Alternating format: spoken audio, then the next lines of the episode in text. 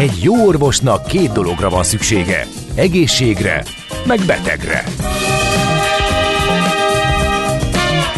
Folytatódik a minden hétköznap reggel jelentkező tünet együttes. Millás Reggeli, a gazdasági Muppet Show. Mindennapi orvosság agyásorvadás ellen. Kérdezze meg orvosát, gyógyszerészét. A Millás Reggeli főtámogatója a Schiller Flotta Kft. Schiller Flotta is rendtakár, a mobilitási megoldások szakértője, a Schiller Autó családtagja. Autók szeretettel. nyolc óra nyolc perckor köszöntünk mindenkit nagy szeretettel itt a Millás Reggeliben, ami a Rádió Café kilencvennyolc pont nullán hallható. É, január huszonharmadika hétfő reggel van Jálovics Andrással. És Gede Balázssal. Vagyunk itt január huszonharmadikán hétfőn reggel. nyolc óra nyolc perckor, ahogy mondta tanult kollégám. es em es, WhatsApp és Viber számunk nulla hatszázharminc hat kilencvennyolc nulla kilencvennyolc nulla. A közlekedésről volt neuralgikus pont bőven a városban, de úgy tűnik, hogy a, például a Hűvösvölgyi úton, a Vadaskerti útnál a baleset nyomait felszámolták azóta, viszont még van baleset a tizenkilencedik kerületben, a Hunyadi utcában, az Áhimy András utcánál, úgyhogy ez megint felhívja a figyelmet arra, hogy csak nagyon óvatosan. Bankdíler éppen most írja, hogy em hármas lépésben, és szerszámkozd egy fél órával ezelőtt arról számolt be, Pesten a rakparton autózni délfelé nem túl szórakoztató, hogyha azóta vidámabb helyzet, akkor esetleg írjátok meg nekünk. No kérem szépen, akkor haladjunk is tovább, ahogy ígértük, adóvilág rovatunk jön, hallgatsak. Nézd meg egy ország adózását, és megtudod, kik lakják. Adóvilág, a Millás Reggeli rendhagyó utazási magazinja. Történelem, gazdaság, adózás, politika. Adóvilág. A pénz beszél, mi csak odafigyelünk rá. Hát kérem szépen, a réz, legnagyobb rézkitermelő országokkal foglalkozunk itt, a harmadik a, a sorban Kína, és hát ugye már az előbb szó volt, egy, nem is egy, számtalan kínai vonatkozású könyvet hoztunk föl a palacatérni gondozásában megjelentekből. Most azt nézzük meg, hogy Kína, mint, mint nyersanyag kitermelő ország hogyan működik, muzsikál. Gerendi Zoltán lesz ebben először segítségünkre, a bé dé o Magyarország ügyvezetője, adótanácsadó partnere. Szia! Jó reggelt, Zoli! Sziasztok, jó reggelt! Na nézzük, hát, alapvetően azt hiszem inkább a ritka földfémek felől hallunk többet Kína kapcsán, de hát úgy ezek szerint a réz területén is komoly pozíciói vannak. Hát ugye a, a, a világ, tehát kitermelésben, a harmadikok felhasználásban ők az elsők. Tehát végig fog menni, majd ritka földfémekig is eljutunk, tehát idén, de idén a, a erőforrásokat nézzük, tehát a, a világon a, a legfontosabb a, fémeket és ásványokat, és ezek szerint nézzük meg a, a, a legnagyobb kitermelőket. Ebbe Kína már rögtön bejön a réznél, mint harmadik, de egyébként máshol, máshol is élen lesz. Egy ország azonban csak egyszer lesz. Tavaly egyébként néztük őket a Selyem út kapcsán, tehát Kína azért így többszörösen előkerült, viszont felhasználásban ők az elsők. Ennek egyébként érdekes az oka, mert ha a rész felhasználását nézzük világszerte, akkor nem a mikroelektronika meghatározó, hanem az építőipar. Tehát ha, egyébként ez logikus, mert hogyha megnézzük, hogy egy házba hány méter részkábelt húznak be, akkor, akkor rájövünk arra, hogy itt kilométerek jöhetnek össze. Most nem egy lakás, lakás nézve, de mondjuk egy lakásban is akár több száz méterbe kerülhet. De most Kínában... Bocsáss meg, akkor, akkor én most itt felvilágosodtam, mert nézegetem a, a réz árfolyam diagramját, és ugye a méretes esés negyven százalékot esett a csúcsáról a tavalyi év közepe második fele felé, most pedig már ledolgozta, és tizenöt százalék csak a minimum, mert egy elég komoly korrekcióban van fölfelé a réz árfolyama. Ez valószínűtően a, a szigorú Covid politika enyhítése és a várható gazdasági gyorsulás Kínában, akkor ezek szerint ez egy jó mutató erre. Igen, de szerintem leginkább a kínai építőiparindex. Tehát az, hogy uh-huh. építenek vagy nem, és mennyit, azért azt szerintem még mindig nincs a topon, meg hát szerintem alapvetően ezekkel a filmekkel mindig spekuláció megy, de a rész de ilyen szempontból Kínában jelentős. Na most Kínát, csak hogy értsük, ugye mindig beszélünk róla, tehát most a gazdaságilag körülbelül változtán Magyarország és Kína között egy a száz, tehát majdnem százszor akkorák területben mindig vagyunk, mert ők, amíg mi kilencvenhárom ezer négyzetkilométer vagyunk, ők kilenc egész öt millió négyzetkilométer, Ők vannak kicsit, száznegyvenszer többen vannak, mert egy egész négy milliárdon vannak, pedig azért még a tízet is nehezen érjük el. E, és az egyfőre jutó e, gé dé pé e, arányában is egész szépen jönnek fel, ott hálóinknek nem egy a tízes az arány, tehát ott a, a mi e, gé dé pénk egyfőre jutó gé dé pénk a tizennyolcezer-hétszáz dollár, őnáluk tizenkétezer, de azért, hogyha látjuk tömegében, hogy ez azért egy elég szép szám, és hát ebből, ebből lehet nagyjából látni, hogy a világ második legnagyobb gazdaságáról beszélünk, de, de hát abszolút várom is az első helyre. Na most a, a Sejmusz kapcsán láttuk, hogy Kína mindig, mindig erős volt. Tehát most e, rész ide vagy oda, e, a Kína egy e, nagyon régi történelmű, talán egyik legrégebbi történelmű ország a Földön, és hát e, mint ilyen a Sejmusz kapcsán láttuk, hogy mindig exportáltak, tehát a kínai gazdaság ez valójában e, létezése óta e, erre a kereskedelemre épült, és hát e, talán e, az elmúlt száz-százötven év volt, ami egy picit ebbe változást hozott, és én a történelemben maximum ebbe ugornék csak bele az ópiumháborúkba, amik egyébként szintén kereskedelmi háborúk voltak, tehát két ópiumháború volt, e, ezernyolcszázharminckilenctől negyvenkettőig volt az első, majd ezernyolcszázötvenhattól ezernyolcszázhatvanig a második. Egyébként ez utóbbi vezetett a Hongkongnak a, hát a, a, a, a, a bérbeadásához az angolok felé száz évre. De amit érteni kell, hogy a két ópiumháború is e, gyakorlatilag egy kereskedelmi háborúnak volt a politikai e, lefolyása, mert e, a kínaiak világéletükbe exportáltak, és az volt a baj, hogy e, nem nagyon vásároltak. És tehát exportjuk volt, importjuk nem nagyon. És erre, erre volt az, hogy oké, okay, ha már más nem kell, akkor, akkor vegyék az ópiumot. Azért az angoloknak volt az afgán területekről is így tovább, tehát a felső indiai területekről, és ez nagyon felfutott, és a császár ez ellen küzdött, és ugye gyakorlatilag megsemmisítette a hongkongi készleteket, bevonultak, és így tovább. Ezt az angoloknak nem esett jól, és ebből kerekedett ki egy háború két körben, Ami, ami oda vezetett gyakorlatilag, hogy, hogy hát a császárság megrendült. Tehát egyébként lehet látni ilyen történelmileg ilyen kínai ópiumházakat, szóval azért az ott elég rendesen felfutott, és ez már társadalmilag is egy probléma volt, de, de hát ez volt az egyetlen akkoriban rendkívül jövedelmező módja annak, hogy, hogy Kínát valamilyen fajta importra kényszerítsék. Na most ez a megrendülés, ez gyakorlatilag még ezután éhínség is jött, sok minden, tizenkettőben megszűnt meg a császárságuk. És ez negyvenkilencig volt egy köztársaságuk, amit aztán egy kommunista rendszer váltott, de azt azért látni kell, hogy közben a kommunista rendszer alatt volt még harminchéttől negyvenötig egy japán-kínai háború, ami szintén egy elég, elég nehéz műfaj volt, és e, hát gyakorlatilag a, a kommunista rendszer is nagyon nehezen ment végig. Tehát összességében én nem is tudom, hogy hol olvastam, hogy Kína az elmúlt száz évét mostantól számítva, tehát gyakorlatilag most visszamenve az első e, ópiumháborúig, a, a, a megaláztatás évszázadának, tehát tulajdonképpen egy ilyen elveszett évszázadnak tekinti, vagy másfél évszázadnak, amikor messze a saját korábbi teljesítményükhöz képesti szint alatt dolgoztak.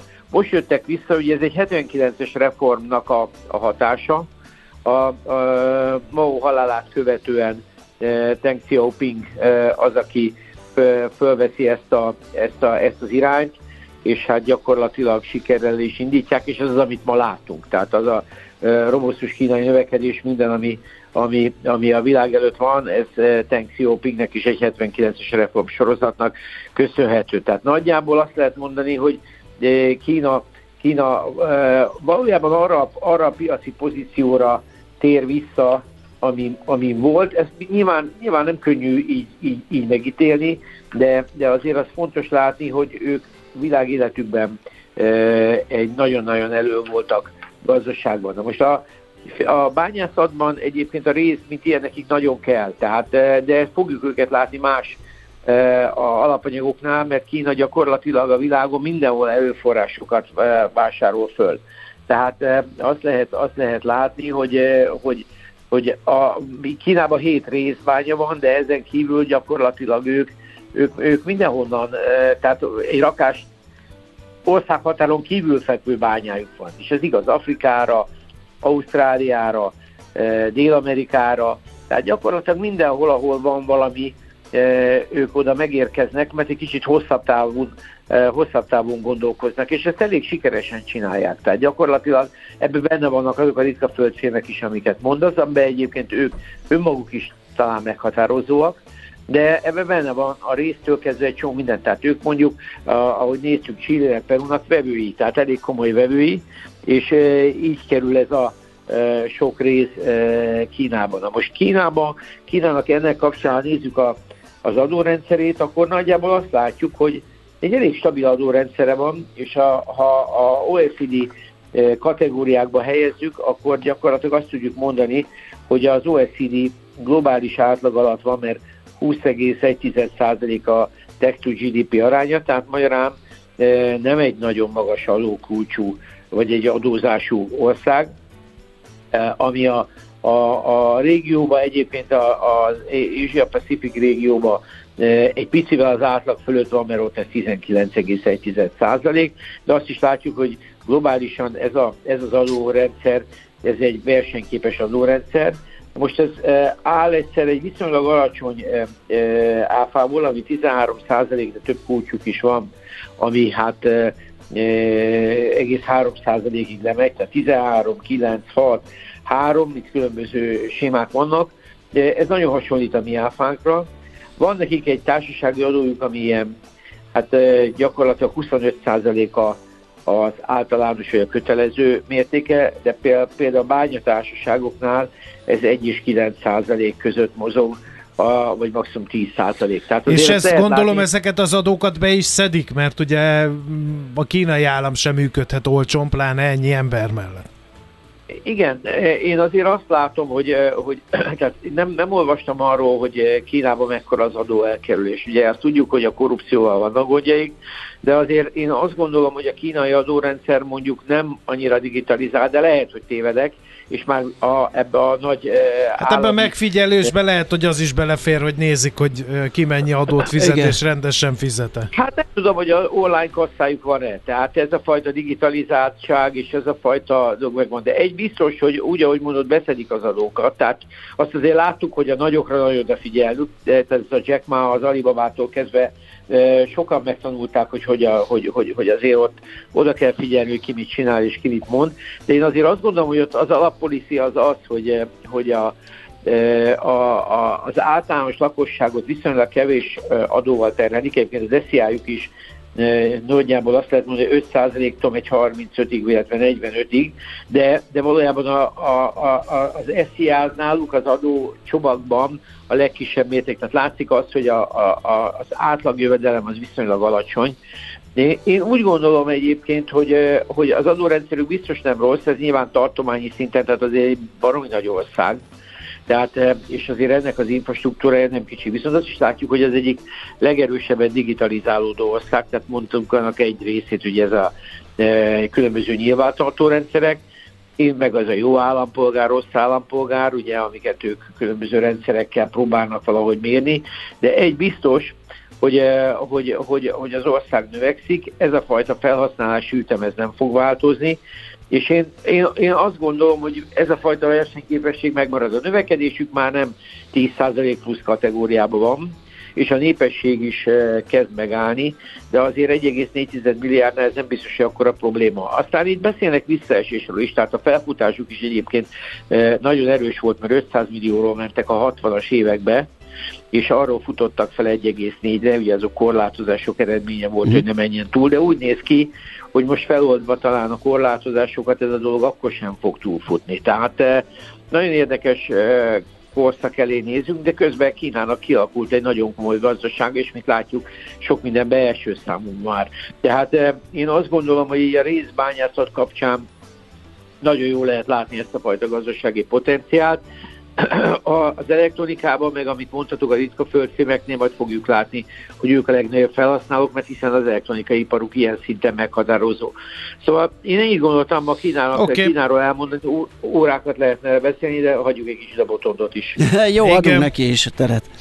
Jó, köszönjük szépen, szépen, Zoli. Szép napot kívánunk. Szépen. Szia. Szia. Sziasztok. Gerendi Zoltánnal, a bé dé o Magyarország ügyvezetőjével, adótanácsadó partnerével beszélgettünk Kínáról. Jön a második rész doktor Feledy Botond külpolitikai szakértővel a zene után. Folytatódik az adóvilág.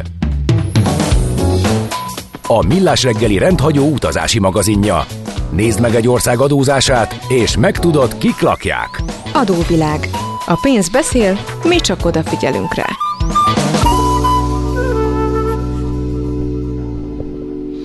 Nos, ahogy így elcsíptem pár szót, folytatjuk a Kína témánkat, méghozzá a stratégiai kom- korrupcióval. korrupcióval Ízlegessük ezt a kifejezést. Igen, igen. De ez majd csak a végén jön. Akkor lehet ízlegetni, miután definiált a doktor Feledy Botond külpolitikai szakértő nekünk, hogy pontosan miről van szó. Szia, jó reggelt! Szerbusz!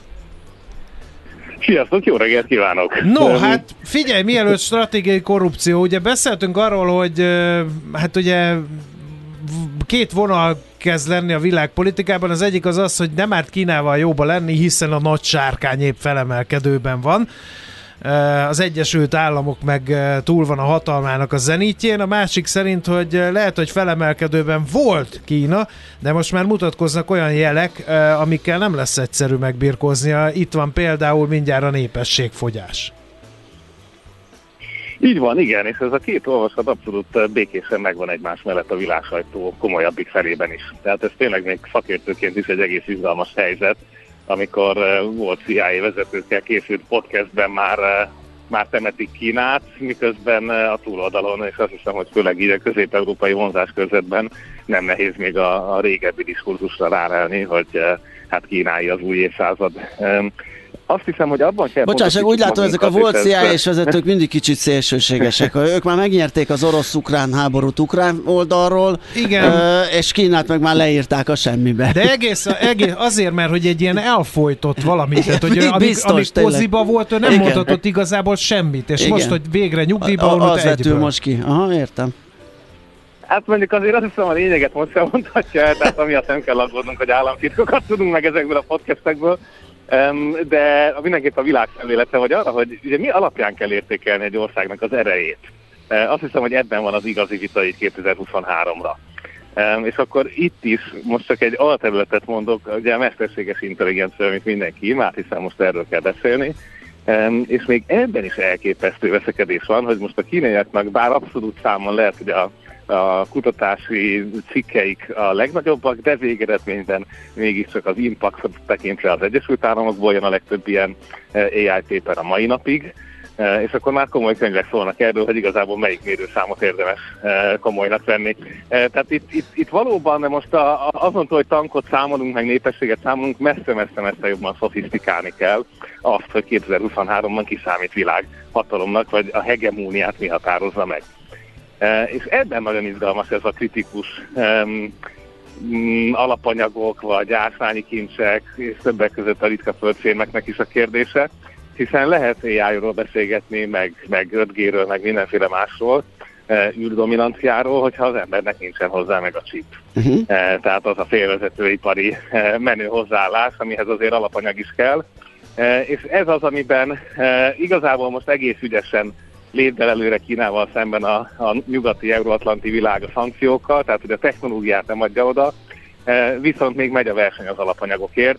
Ugye ez a verseny azért nem egy, nem egy nagyon vékony utca, tehát itt nem arról van szó, hogy két ország van a világon, és akkor azt kell dominálni, hanem mint láttuk, egyébként pont a múlt héten a svéd elnökségre időzítették, Svédország bejelentette, hogy egy millió tonnás ritka földfém lelőhelyet találtak, hát valahol a Mikulás szomszédjában fönt az északi sarkörön túl, de legalább van egy európai újabb bánya, ugye az amerikaiaknak van ilyen bányájuk, tehát azért nem, ez nem annyira vesztes verseny, ahol Kína már mindent elvitt volna. Pedig ez a benyomásunk úgy, innen Európából, igen? Hát Európa, nem azt mondom, hogy Európa jó, de az Egyesült Államokkal együtt azért itt, itt az euróatlanti térségnek van lehetősége. Az, hogy Európa és Amerika viszonya ebben hogy rendeződik, azt hiszem az nekünk európaiaknak kétezer-huszonhárom kérdése, de ez, ezt majd a másik adásra megbeszéljük, mert tényleg Európa nem, nem áll ebben túl fényesen, és az is izgalmas, hogy a kínaiak ezt a belső viszonyrendszerükbe hogy kezelik. Hiszen az elmúlt két év azért az részben arról szólt, de amikor Xi Jinping készült arra, hogy megválasztassa magát, emlékezzünk vissza, nem volt biztos, hogy korlátlan időtartamra, vagy újabb öt évre. ugye ebből a végeredmény az újabb öt év lett, ami szintén a hetvenes évek óta kialakult fogásokkal szemben ment, hogy, hogy hogyan stabilizálja a hatalmát a saját állami cégeivel szemben, illetve a kinőtt kis kvázi magánvállalkozásokkal szemben. Ugye én nem nagyon hiszem, hogy van igazi magánvállalkozás egy bizonyos méret fölött Kínában. Hát ugye beszéljünk akkor Jack Ma szomorú történetéről, aki túl gazdag lett, túl hamar, majd át... És túl nagy lett a szája. Túl nagy lett, majdnem azt hittem csúnyában fogalmazom. Nem, nem, nem. Aztán eltűnt vala egy időre, minden az egész világ sajtó, beleértve az amerikai sajtót is találgatta, hogy hova tűnt Jack Ma, aztán egyszer csak előkerült, és aztán elég furcsa dolgokat mondott és tett. Így van, tehát azt hiszem, hogy ez a legékesebb példa, nincsen igazi magánszektor, tehát hogy az egypártrendszerben ez így ilyen formán nem létezik, és fogadjuk már el, hogy ezek nem olyan cégek.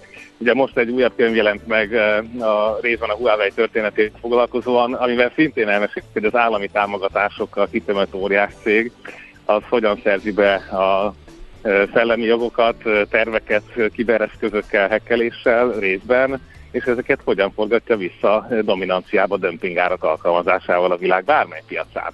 És hogy még a dömpingárak hiába lesznek később kizárva, vagy bármi egyéb, azért végeredményben az európai cégek kénytelenek alacsonyabb áron szolgáltatni, ami viszont az ő innovációjukat teljesen meg tudja folytani, hiszen a mi állami támogatáspolitikánk bár mostanában lazul, de azért eddig az elmúlt húsz évben egy nagyon szigorú történet volt. Tehát mindenféle fajta módon szereztek előnyöket ezek a kínai félig állami, állami, de mindenképp a titkosszolgálatokkal együttműködő cégek, és hát ez az a felismerés, amit szép lassan érik, főleg azzal, hogy Kína meghirdette, ugye még pont február huszonnegyedike tavaly a háború kitörése előtt, hogy mennyi mindenben akar Oroszországgal együttműködni. Tehát itt egy picit alakult ez a geopolitikai tengely, és ebben aztán Tajvan csak egy újabb konfliktuspont lett. Úgyhogy kifejezetten, kifejezetten izgalmas, hogy ezt a kínai hatalom aztán hogyan kezeli belül, és azt látjuk, hogy nagyon-nagyon komoly gazdasági veszteségeket is felvállalnak, felvállalnak a belpolitikai stabilitás érdekében. Oké, okay, és akkor hogy vagyunk ezzel a korrupció dologgal? Ugye egészen brutálisan küzd Kína a korrupció ellen, mert mint brutális módszerekkel, ami azt mutatja, hogy van mi ellen küzdeni, mert nem egy-két évre börtönben, hanem adott esetben ki is végzik az illetőt. Mármint belül igen, küzd, igen. Kifelé meg használja. Ezek szerint. Hát, hogy mondjam, mert pragmatikus mind a két fronton. Ugye belpolitikai értelemben is a korrupció elleni küzdelem Xi Jinping első ciklusának a, a hatalmi megszilárdítási eszköze volt, tehát alapvetően azért szelektíven sikerült ez a küzdelem a megfigyelők szerint, tehát az ellenségei és belső versenytársaikról kiderült, hogy korruptak, míg másokról nem feltétlenül, és aztán ugyanez ment végig ugye Hongkongban is, amikor a kínai befolyásot kiterjedt. És kifelé pedig, ugye hát ezt hívhatjuk gazdaságpolitikai befolyásszerzésnek, de e, mivel ugye egy az euróatlanti érdekekkel erősen versenyző, helyenként ellenséges országról van szó, ezért ezt e, stratégiai korrupciónak hívja most már a újabb elemző nyelvezet, amikor Kína e, a szövetséges országokban e, pénzeszközökkel szerez befolyást. Legyen szó itt, és itt a Huawei története megint csak indikatív lehet, hogy brit döntéshozókat hogyan vásároltak be, tehát akik akár korábban Kína ellenesek voltak, és egyszer csak megfordul a véleményük, aztán véletlen kiderül, hogy valamilyen e, módon e, speakerszível vagy vállalati pozícióval e, megszerezték a kedvező véleményüket, e, és hát ez, ez minden máshol is e, látjuk, hogy, e, hogy nagyon ügyesen igaz, e, tehát ami az oroszoknál egy, e, egy klasszikusabb hidegháborús befolyásolás és aktív művelet, az a kínaiaknál egyértelműen eh, gazdasági eszközszerzés, stratégiai korrupció mentén megy eh, tovább, és ugye ezt látjuk a latin-amerikai országokban is, tehát nem random iparágakat, hanem kontinensek szintjén is tervezett módon történik a kritikus infrastruktúra, kritikus eh, erőforrások, bányák eh, közötti bevásárlás, Európában pedig ugye ehhez hozzájön még a szellemi alkotásokat eh, birtokló nagy cégekben történő akvizíció, lásd ugye északi autógyártók és társaik, illetve a mostanában megakadályozott már chip vásárlások, tehát európai azért nem túl erős chipgyártásban is megjelentek a kínai akvizíció szándékok. Úgyhogy mindahhoz, hogy ez végig tudjon menni, ugye kellenek a barátok az államigazgatásban is, és úgy tűnik, hogy ebben azért Kína óriásit fejlődött, ugye csak a ef bé i saját számai szerint fél óránként nyitnak egy-egy kínai kémelhárítási ügyet. Tehát azért itt abban mindenki egyetért a a nemzetbiztonsági közösségben is nagyjából, hogy nagyon-nagyon-nagyon komolyan felfejlődött a kínai befolyásszerzés, hírszerzés és pozícióépítés az euróatlanti térséggel szemben. Hát ez komoly, és valószínűleg ez nyilván ö, erősödni fog, vagy tovább fog ö, haladni a maga útján. Hát nagyon köszönjük, ez így a két... Folytatása következik a kínai sztorinak, gyanítom. És nem tettem fel, hát, hogy is Kína... olyan országról. Igen, igen, igen, igen. Ahol igen. Azt mondtuk volna, hogy ez volt az utolsó beszélgetésünk X vagy Y vagy Z országról, igen. Úgyhogy ez egy ilyen félre sikerült átkötés volt, viszont megspóroltuk a ilyenkor felteendő, mindig, mindig e, ilyen Jolly Jokerként előhúzott kérdésemet, hogy és Kína, hiszen Kínáról beszéltünk, úgyhogy ezt most megúsztad kivételesen. Köszönjük szépen! Köszi szépen, szép napot neked! Jó étkezdés, sziasztok! Sziasztok! doktor Feledy Botond külpolitikai szakértő beszélt nekünk Kínáról, így az Adóvilág második részében.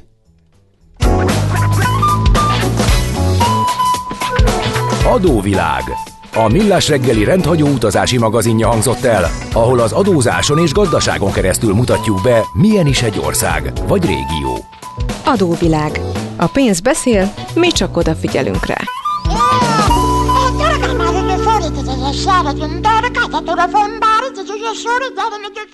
Hű, jé, hát ez meg micsoda? Csak nem. De, egy aranyköpés. Napi bölcsesség a Millás Reggeliben. Hm, ezt elteszem magamnak. Nos, hát ez egy hétvégi... nem is Azt. születésnapos, bocsánat, a halálának az évfordulója volt George Orwellnek, méghozzá hetvenharmadik és ezért került be az aranyköpés rovatba. Tőle idézünk, ha valaki uralkodni akar, s uralmát folytonossá akarja tenni, értenie kell a valóságérzék kificamításához. Az uralkodás titka ugyanis az önmagunkban csalhatatlanságába vetett, az önmagunk csalhatatlanságába vetett hit párosítása a múlt tévedéseiből való tanulni tudással. Ez hogy, hogy egy kínai topik után került. Igen, ide. Igen, micsoda véletlenek vannak. Na, Várkonyi kollega szerepelt a hírekben, igen, észleltük ezt a jelenséget, olyannyira, hogy tudunk is, is az ő sztoriáról, igen. És holnap egy kicsit megnézzük, hogy milyen az, amikor hirtelen valaki túlélési helyzetbe kerül, és, és elkezd csapkodni elkezd... körülötte a kasszás, igen, mert igen. A Várkonyi Gábor saját bevallása szerint kritikus volt a helyzet a Tátrában. Igen. A Tátrában keveredtek. Ment túrázni, és hogy ott mit tapasztalt erre, ezzel fogunk majd holnap foglalkozni, addig kis türelmet kérjük, köszönjük, hogy jeleztétek, mi is kapcsolatban állunk természetesen Gáborral. Most akkor egy jó muzsika, és utána megnézzük, hogy mi hír a bőrzékem.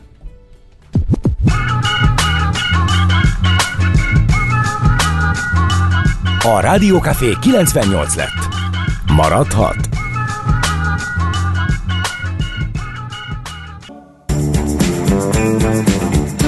Nem tudod, hogy az információ özönben mi a fontos, mi a piacmozgató? Gyors jelentések, gazdasági mutatók, események? Csatlakozz piaci hotspotunkhoz, ahol friss és releváns információ vár. Jelszó Profit. Nagy P-vel. És itt a telefonvonalunk túlsó végén Szelőcei Sándor, az Erste Befektetési Zrt. Vezető üzletkötője. Szia, jó reggelt! Nem Jaj, hallom. Adok hangot, már megint belealudtam, igen, bocsánat. Igen, igen, akkor kezdjük előről, jó reggelt Szelőcei Sándorra. Sziasztok, szép jó reggelt. Ez már nagyon jó, így már hallunk. Na, egy új hét, új kezdet, mire figyeljünk, milyen sztorikat hoztál nekünk? Hát a múlt héten nagyjából ugyanazon a szinten zártak a, a tengeren túli bőrzék, illetve hát azért volt egy ellentmondás, mert az es and pé ugyanott zárt, háromezer-kilencszázhetvenkettőn, a Nasdaq viszont nagyot tudott emelkedni, egy egész hét százalékot. Hagyományos részvények, a Dow Jones viszont két egész öt százalékos mínuszban zártak a múlt héten. Ugye ez, ezek ilyen ellentmondásos dolgok. Ez annak köszönhető, hogy a technológiai papírokra pozitív hírek jöttek. Ugye a, a, a Google, az Alphabet bejelentette, hogy tizenkétezer dolgozójától tervez megválni. Ó, éljen végre. Most, amikor mindenhol informatikus hiány van, hogy örülnek neki? Ja, ami a teljes állomány hat egész hat százaléka, Ugye múlt héten bejelentette az Amazon, hogy tizennyolcezer embertől megválik. A Microsoft vezetése bejelentette, hogy tízezer embertől. Tehát a Meta platform, ugye látszik, hogy ez egy trend, ez egy erős trend. A másik oldalon viszont érdekes, hogy a hagyományos, tehát a, a, a reál szférába viszont ugye munkaerő hiány van. Tehát ott viszont fölvesznek embereket, és ezért ugye nagyon feszes az amerika, amerikai munkaerőpiac. Úgyhogy kíváncsian várjuk még, hogy mi lesznek a, a ehhez fejlemények. Ugye most fog jelenteni ezen a héten a Microsoft, ugye az, amelyik a második legnagyobb amerikai vállalat. Uh-huh. Hát itt érdekes dolgok lehetnek még. Illetve hát a kedvencünk a Tesla szerdán fog jelenteni. Hát ott is, ott is nagy figyelemmel kísérjük, hogy mi lesz itt a, a dolog. Uh, ami múlt héten még történt a, a makro oldalon, hogy uh, csütörtökön az amerikai államadóság elérte a, a harmincegy egész négy tized trillió uh, dollár, tehát ez mondhatatlanul nagy összeg. Igen, ennek és a szaparoperának a következő epizódja következik most, ugye a húzavona az adósságplafon meghúzásáról. Igen, igen, igen, és ugye történt már ilyen, hogy nem tudtak megállapodni kétezer-tizenegyben, hát és, és akkor nagy káosz következett a piacon, egy több mint tíz százalékos esést produkált akkor a, a piac. Uh-huh. Hát most, most kíváncsian várjuk, hát most egyben nagyon merevek a frontvonalak, de tehát ez, tudjuk, hogy a politikában azért ez kiszámíthatatlan, hogy most tudjuk, mi lesz pontosan. Igen, mindig nagy izgalom ö, kíséri ezt a húzavonát, és ahogy említetted, ugye egyszer volt az, hogy igazán elmentek a falig, de ö, amúgy máskor meg sikerült megállapodni. Igen, igen, igen, igen. Múlt héten jelentett, a, még a, a NASDAQ emelkedéséhez nagy mértékben hozzájárult, az a Netflixnek a jelentése. Aha. Ott meg ugye meglepetés volt, ugye? Mert már kezdték leírni a Netflixet, mikor is egész jó eredményeket produkált. Hát igen, óriási nagy volt az előfizetői számnak a megugrás, ugye hét egész hat tized millió lett, és ezzel szemben négy egész öt milliót vártak. Ez egy óriási nagy emelkedés. Ugye itt a piac félt attól, hogy mi, miután reklámokat vezettek be, ezért hogy vissza fog esni az előfizetői szám, de nem így történt, ugye pont az ellenkezője történt, úgy, úgy tűnik, hogy az emberek megszokták ezt a reklám dolgot, tehát jelentős árbevétel növekedés is történt, több mint két százalékos, viszont ami érdekes, hogy a részvényenkénti nyereség az tizenkét cent volt, ami ugye a jókora visszaesés az ötvennyolc centes várakozáshoz képest. Tehát ennek ellenére nagyon pozitívan ítélte meg a piac, ugye a tőzsd a jövőt árazza, és a jövő ez most eléggé jól néz ki a Netflix oldalán. Uh-huh. Mi van még a tarsolyodban? Hát euh, euh, még itt a Netflix-et hozzátenném egyébként, hogy saját részvényvásárlásba is kezdett a cég. Ugye euh, múlt héten volt, a, a, vagy múlt hét előtt most pontosan nem emlékszem, a jé pé Morgan is hasonlót jelentett be. Ezek nagyon pozitív hírek egyébként, hogyha egy cég saját részvényvásárlásba kezd. Úgyhogy szerintem ez is, ez is bizakodásra adhat okot még a, a Netflix-szel kapcsolatban. Hát a, ami nem sikerült annyira jól múlt héten, az a Goldman Sachs-nak a jelentése. Ugye a negyedéves profitja az hatvankilenc százalékkal esett, ami, ami elég brutális. Uh, hát igen, épp kerestem esét. A szavakat rá, hogy mit mondjunk. A brutális talán pont megfelelő lesz, igen. Igen, és a lakossági hitelezésben is nagy drasztikus visszaesések következtek be a, a Goldman Sachsnál. Ami tök furcsa, mert hogy a bankszektort azt szokták mondani, hogy most indulnak majd meg a nyertes oldalon, mert hogy ugye végre elindultak az éróról a kamatok, meg a negatív kamatokra, és akkor majd felpörög a hitelezés, amin majd fognak keresni. Igen, érdekes egyébként, ezt én magam sem értem, mert ugye a másik oldalt meg a Morgan Stanley is jelentett, bár ő ugye nem, nem nyújt lakossági bankszolgáltatást, de neki meg kifejezetten jó lett az eredménye. De ugye múlt héten is ezt tapasztaltuk, a jé pé Morgannek jó lett az eredménye, Wells Fargónak nem lett jó, tehát itt is úgy látom, hogy a piac nagyon, nagyon vár valami hírre, ami, ami kimozdíthatja ebből a holdpontról. Egyelőre ez még nem következett be, mert ellenmondásosak a, alapvetően a hírek, ugye látszik a tőzsdeindexnek a mozgásából is. Igen. Hát akkor még mi várható a héten? Lesz-e még olyan papír, amire érdemes odafigyelni gyors jelentés szempontjából, ami esetleg az egész kereskedési hangulatot meghatározhatja? Hát ami, ami szerintem nagyon fontos, ezt már említettem, kedden lesz a Microsoftnak a jelentése. Ugye ez a második legnagyobb amerikai vállalat. Itt, itt szerintem erre oda fog figyelni a piac. Illetve, ahogy említettem, szerdán lesz a Tesla, és ami még uh, nagyon fontos lehet, az az Intelnek a jelentése csütörtökön. Ugye okay. a félvezető, a chipgyártóknak a, a, a működését, okay. ezt most jól képezi az Intel. Jó, rendben van, akkor figyelünk, ezt is figyeljük, és köszönjük. Vissza is térünk erre, úgyhogy nagyon szépen köszönjük a beszámolódat. Jó kereskedést a hétre nektek! Köszönöm szépen! Szia, szép napot! Szelőcei Sándorral, az Erste Befektetési Zrt vezető üzletkötőjével váltottunk pár szót. A Millás Reggeli piaci hotspot rovata hangzott el. Azonnali és releváns információért csatlakozz piaci hotspotunkhoz. Jelszó Profit. Nagy P-vel.